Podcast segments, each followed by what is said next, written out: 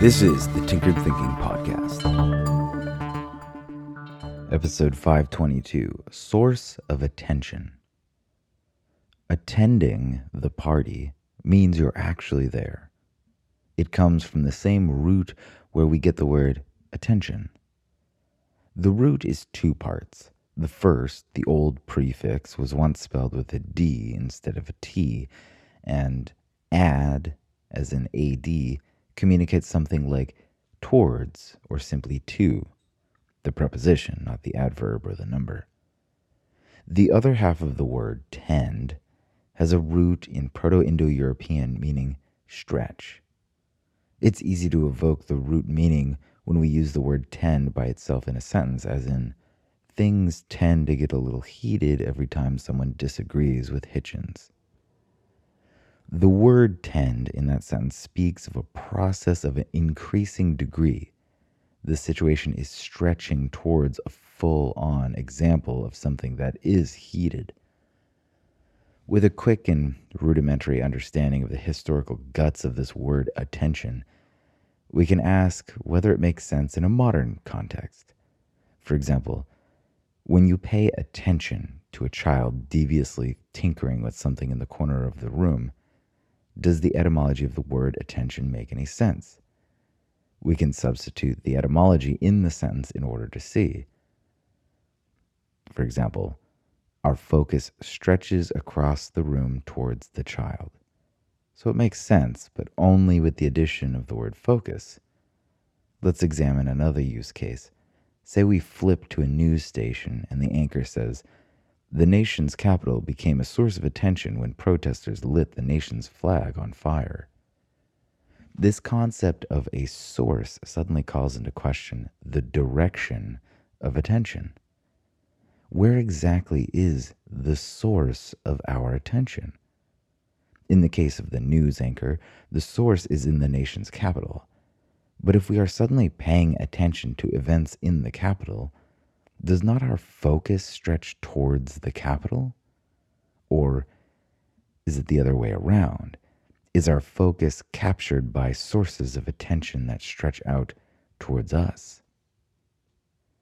It's further interesting to think about the times when we are so engrossed in some activity or work that we lose track of time and all other thoughts that we might have fall silent. Think of a great movie or a great book or tinkering with some project. When these instances end, we often feel as though we are waking up and returning to ourselves.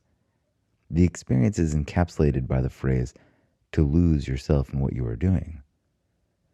When our attention is so fully directed, where exactly do we go when we have lost ourselves?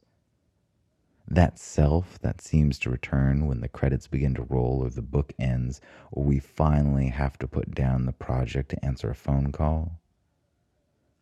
Perhaps it's not that we lose ourselves, but rather that we become the object of our attention.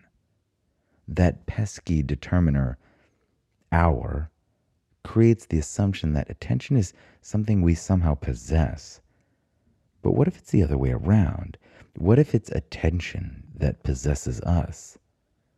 Strangely enough, we use possessive determiners in exactly the same way in other circumstances.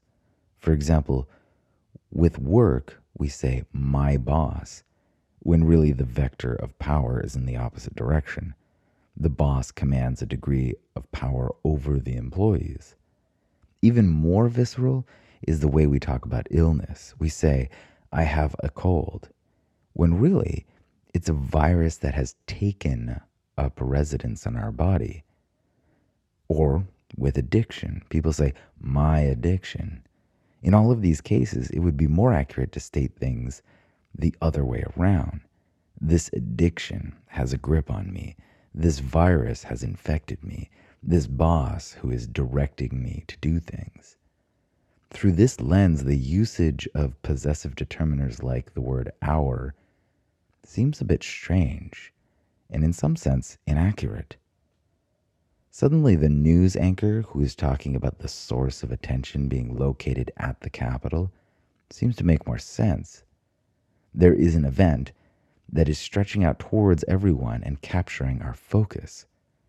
The source of attention is not in the person who focuses on a subject, but the source actually is the subject upon which we focus.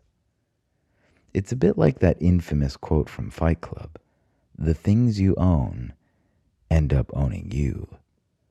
This sentiment has been reiterated since the times of Seneca and even the Buddha, but the sentiment is perhaps even more pervasive.